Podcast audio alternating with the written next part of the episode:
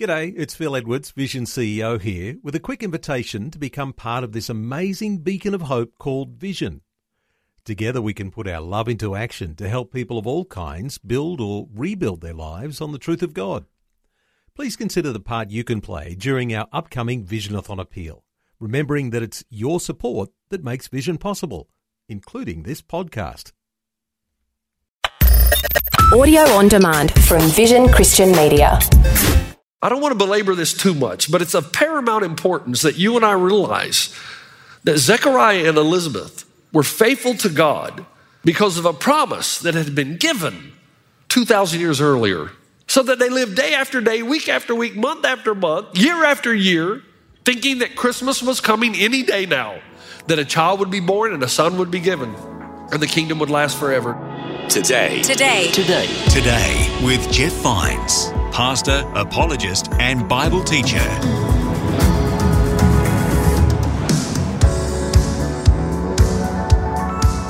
Hello, my name is Bill, and this is Today with Jeff Vines.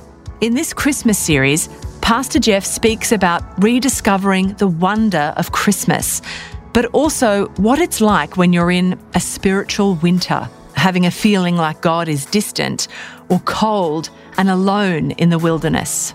You may have heard Pastor Jeff cover this topic before, but today he approaches it from a different angle. Join us now for the start of this message on spiritual winter.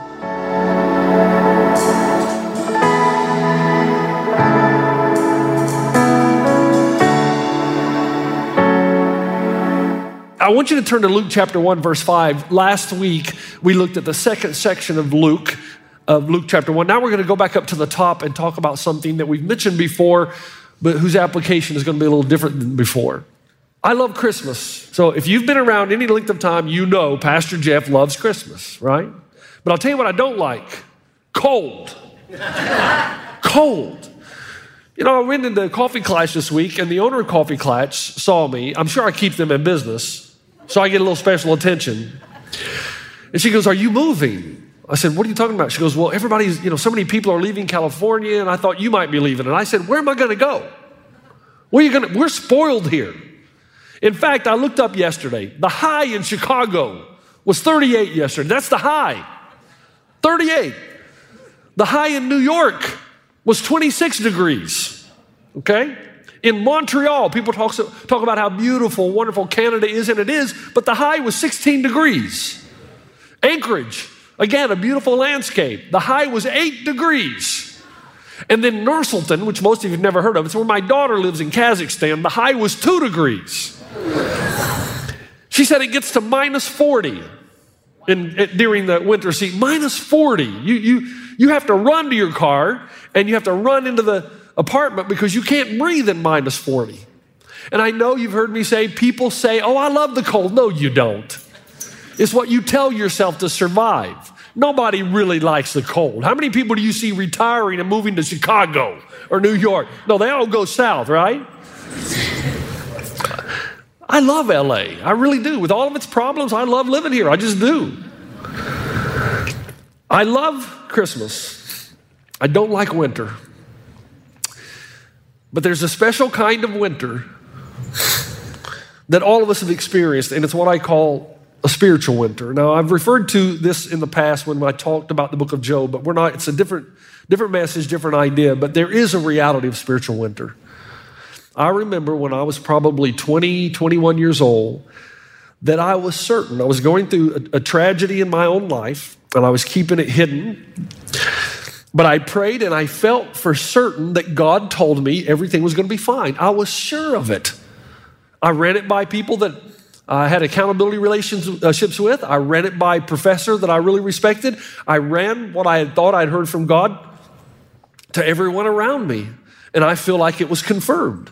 I felt like God had made me a promise, an assurance had been given that this thing I was experiencing was only going to be temporary, and right around the corner, God would bring the healing, that summer would come. But then week after week went, and month after month, and year after year, and no, no movement. Nothing was happening. It, it was cold, it was dark. I, again, I was certain that I heard from God. I tested His words in community. I did everything I was supposed to do.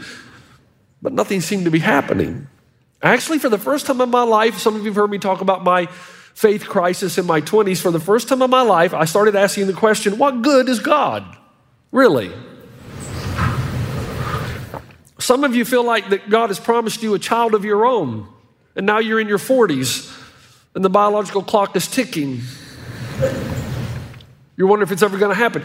You feel as though You've heard from God, some of you, that a significant other is on the way, your soulmate, but now you're in your late 20s and you're attending the weddings of your friends. Now you're even attending baby showers. And still, there's no soulmate, there's no relationship on the way. Some of you feel like God gave you a promise that He would restore your marriage, and you've been praying and you feel like you've gotten an assurance that He would, but he or she on the other side of the fence seems unresponsive. People tell you that your financial struggle is only temporary, it sure feels eternal to you. Others tell you that this health issue that you're facing will make you stronger, but it seems lethal. And then there are so many others of you, of us, who are just trying to take God at His word. I mean, He's the one that made the promise. We didn't ask for it. We're not asking to get rich. We're just asking if we can survive. Doesn't it say in Philippians 4:19, and my God will meet all your needs according to the riches of His glory in Christ Jesus? So, God, we say, you said it's not good for us to be alone, so why aren't you sending me a companion to enrich my life? You said that. God, you said you hate divorce, and yet I've been praying for my marriage and things don't seem to be improving. And God, you said that we should desire good things, and these things that I desire are good things. You said they were good things, and yet I don't see any movement. When we arrive in Luke chapter 1 in the first part, it's important to note that it's been 2,000 years since the promise was given to Abraham that his name is going to be great, God's going to make him a great nation. Through his seed, one will come whose kingdom will never end. And we're told how it's going to be.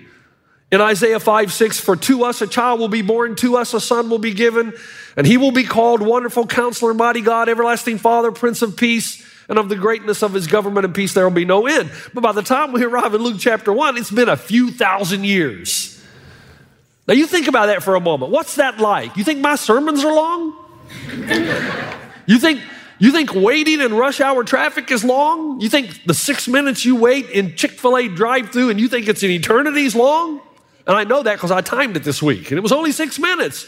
But it felt so long, I'm not coming back here anymore. That's it. Six minutes. Try 2,000 years, 2,000 years of stories being told from grandparents to their grandchildren about the prophecies that were made of people.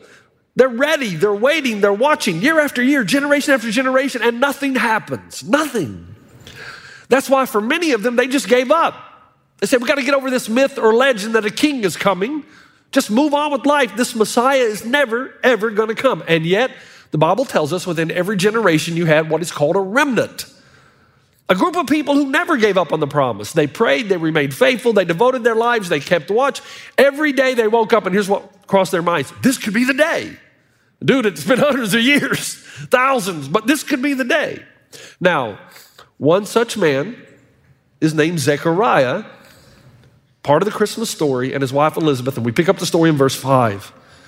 In the time of Herod, king of Judea, there was a priest named Zechariah who belonged to the priestly division of Abijah. His wife Elizabeth was also a descendant of Aaron. So we're told immediately that Zechariah came from a long line of priests. His daddy was a priest, his granddaddy was a priest, his great great granddaddy grandfather was also a priest, and they represented God on behalf of the people and carried out all the duties associated with the temple. It was a high calling. Verse 6 tells us, look at it, both of them, that is Zechariah and Elizabeth, were righteous in the sight of God, observing all the Lord's commands and decrees blamelessly. All the Lord's commands. That's impressive. You know how many laws and commands there were in the Old Testament? I mean, there are reams and reams of paper, and they kept them all. Food laws, cleanliness laws, sacrificial laws, laws that impacted just about every single day of your life, and we're told that they were blameless. That's impressive. But note, please, they were following and obeying God based on a promise that was made hundreds and hundreds and hundreds of years ago.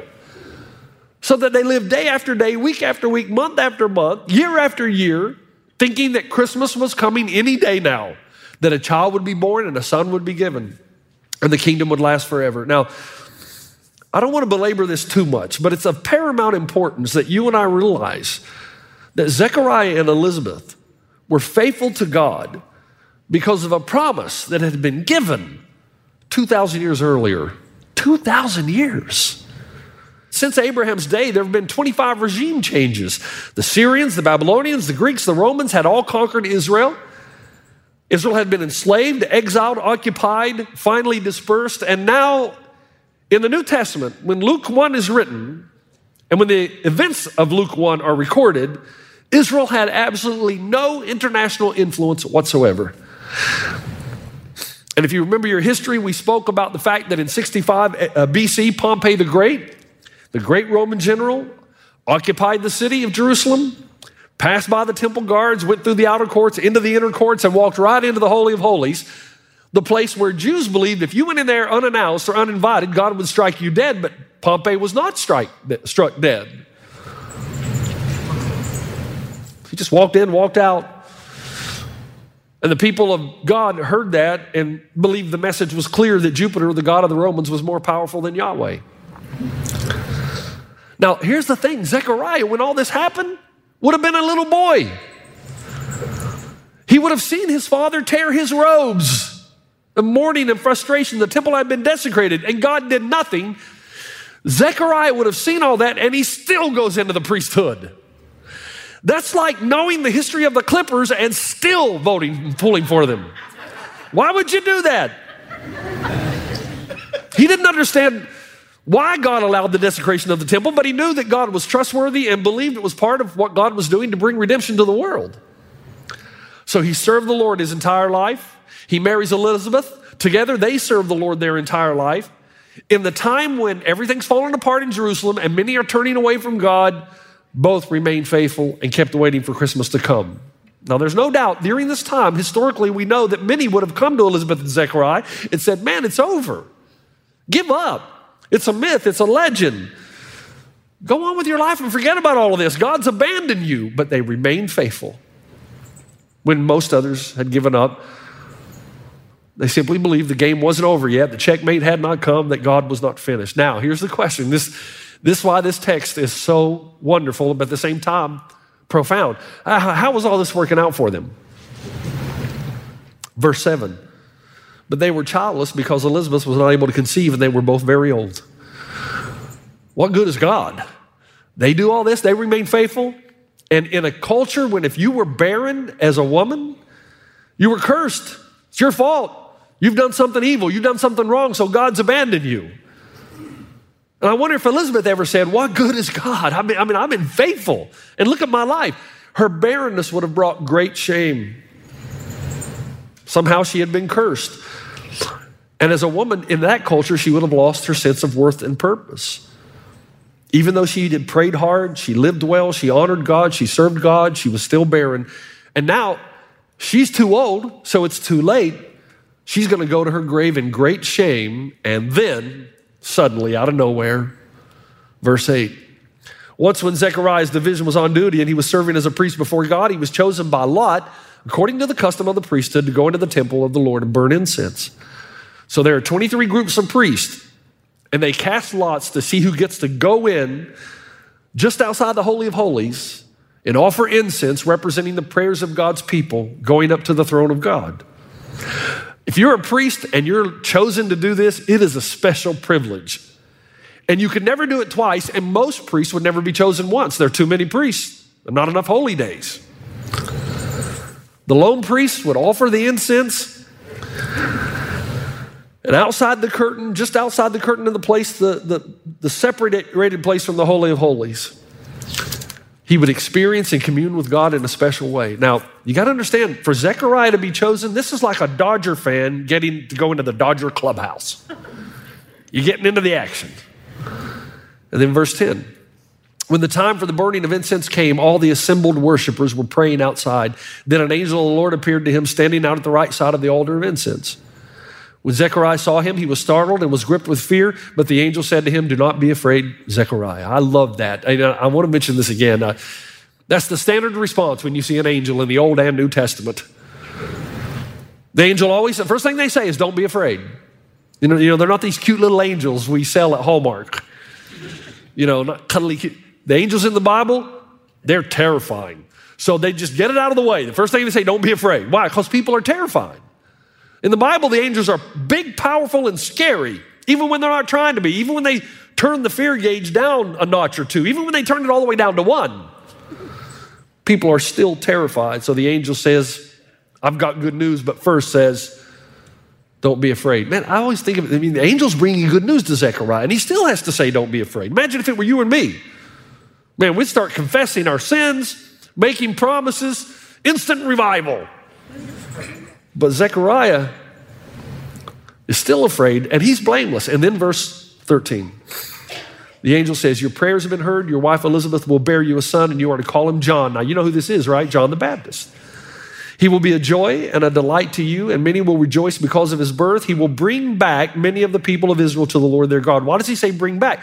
Well, because many of them have gone away. They, they gave up. It's been 2,000 years. They threw in the towel. They called it quits. And John the Baptist will come and he will preach, repent for the kingdom of God is here. And people will say to John, What are you talking about? We stopped looking for this hundreds of years ago. Why? Well, it's been 2,000 years. And John will just say, Repent. Ask for forgiveness that you gave up, that you didn't trust in the promises of God. And then in verse 17, he will go on before the Lord in the spirit and power of Elijah to turn the hearts of the parents to their children and the disobedient to the wisdom of the righteous to make ready a people prepared for the Lord. And then comes the most diplomatic verse in the Bible, verse 18. Zechariah asked the angel, How can I be sure of this? I am an old man, and I'm sure there's a pause here, and my wife is well along in years. I think Zechariah is thinking to himself, I hear these things get written down. I better be careful what I say. I'm old, but my wife is mature, right? I'm old, but she's mature. But I think Zechariah would want to say to the angel, Hey, angel, Mr. Angel, sir, we prayed in our 20s for this. Nothing. 30s, nothing. 40s, nothing. 50s, nothing. It's too late. And the angel said, I am Gabriel. I stand in the presence of God and I've been sent to speak to you and to tell you this good news. And now you're going to be silent and not able to speak until the day this happens because you did not believe my words, which will come true at the appointed time. You know, I've, i used to struggle with this. I wanted to say, dude, the guy's been faithful all of his life. And just because he has a hard time believing this is, can come true, you tell him he's going to have to be quiet until it does? This is a whole sermon in of itself, and maybe sometime next year it will arise out of the ashes. But the reality is here's what I've learned in my own life if God targets you, if He decides because of your faithfulness, He's going to use you in ways you can't even imagine, guess what? Your life's about to get tough. See, sometimes you'll say, Well, why does this happen to me? It doesn't happen to this guy over here, and he doesn't even love God. Well, it happens to you because you love God. You're in training, they're not. And I think Zechariah and Elizabeth are going to be used even more dramatically than they have. So the angel reminds Zechariah hey, when God tells you something, you just say yes, sir, and move on. But we also hear that there's been an appointed time. Did you see that at the end of verse 20? Do you mean that God marked this day from the beginning? Even 2,000 years ago, He knew the day? That when things looked really bleak, He was still in control? He still had a plan? He had an agenda? He knew exactly what He was doing? Even when things looked really bad all those years, God had a plan to bring deliverance. Is that what you're saying, Mr. Angel? yes. He knew the day. Verse 21 Meanwhile, the people were waiting for Zechariah and wondering why he stayed so long in the temple. When he came out, he could not speak to them. They realized he had seen a vision in the temple, for he kept making signs to them but remained unable to speak. I, am assuming this is the first game of charades. I mean, he can't say anything, but they knew something happened in there. So what is he doing? You know, is he rocking like there's a baby? I'm going to have a baby. No, what not me, my wife. I mean, how do you do that? And how long was he in there? 23, when this time of service was completed, he returned home. And after this, his wife Elizabeth became pregnant and for five months remained in seclusion. The Lord has done this for me, she said. In these days, he has shown his favor and taken away my disgrace among the people. God was gearing up to do what he had planned all along. Now, Please listen. This is our story. Do we stay or do we go? Do we stop believing? Do we disengage? Or do we remain committed and faithful when there seems to be no movement? You know, it's easy to remain faithful when everything's going well. Not so easy when you feel you've been made some promises and they're not coming to completion or fruition. You know, I just got back from Australia and I gathered the pastors together and I asked them what their biggest struggle they had during COVID. You know what they told me? They said, I think the hardest thing was when we realized that people who had been with us forever just left. I said, Well, what do you mean? Left churches, left some, no, just left God. Because they could not harmonize how God could allow something like COVID. So they just walked away. And then people we thought were shallow and would never stay, stayed and dropped anchor. We Christ followers are not immune to a fallen world. Jesus said in John 16, In this world you're going to have trouble. Take heart, I have overcome the world. What don't we understand about that? We're going to have trouble in the world. Powerful people are going to oppress us, they're going to lie to us. This kingdom cannot be trusted at all. And coronavirus should have shown all of us that life is fragile and it can dissipate at any time. And if you don't put your faith in something that is eternal, then your emotional, spiritual constitution, your emotions will go up and down all the time based on how things are on the outside. Jesus said, Remember what I told you. John 15, 20, a servant is not greater than his master. If they persecuted me, they'll persecute you also. Philippians 3:19, but our citizenship is in heaven, and we eagerly await a Savior from there, the Lord Jesus Christ, who by the power that enables him to bring everything under his control will transform our lowly bodies so that they will be like his glorious body. I don't know how much more clear Jesus could have been. This is a fallen world. You and I live in a place where we do horrific things to each other, where powerful people oppress the weak, where those with resources tend to take as much as they can, and it's never enough. But we shouldn't be surprised. 1 John 5 19, we're told that we are children of God, but the whole world lies under the sway of the evil one. There's a mastermind at work. However, Christ says, he has the final word, and the final victory and the final kingdom belongs to Him. In the meantime, okay, Pastor Jeff, thanks for that, but that's kind of, that sounds like a little bit of a platitude to me because I know there's final victory. I know there's a final kingdom. I know He will come and restore everything and make everything right, but here's the problem. I feel like that I've gotten a promise from Him in the here and now. What do I do in the here and now while I'm waiting on this kingdom to come? In fact, Pastor Jeff, you said last week in Matthew 7 11, if you then, though you are evil, know how to give good gifts to your children, how much more will your Father in heaven good, give, uh, give good gifts to those who ask Him? And the gift that you're asking for is a good gift. And you feel like God has promised it to you, just like I did in my 20s. But you've been waiting a long time, and now you're wondering yourself, did I even hear that right? What do I do? David said in Psalm 41, I waited patiently for the Lord. He turned to me and heard my cry. Psalm 27 14, be strong and take heart and wait for the Lord. So the Bible doesn't tell you to doubt the promise you heard from God. Some of you have got a calling on your life and you know it, but it doesn't feel like that now. Your job is not to doubt the calling, your job is not to think it's over. Some of you think that because you've made some mistakes in your life, I mean, that God can't use you anymore. Well, you're doubting the promise of God. Don't think it over. And whatever you do, don't take things into your own hands. Don't do that. You do what Zechariah and Elizabeth kept doing.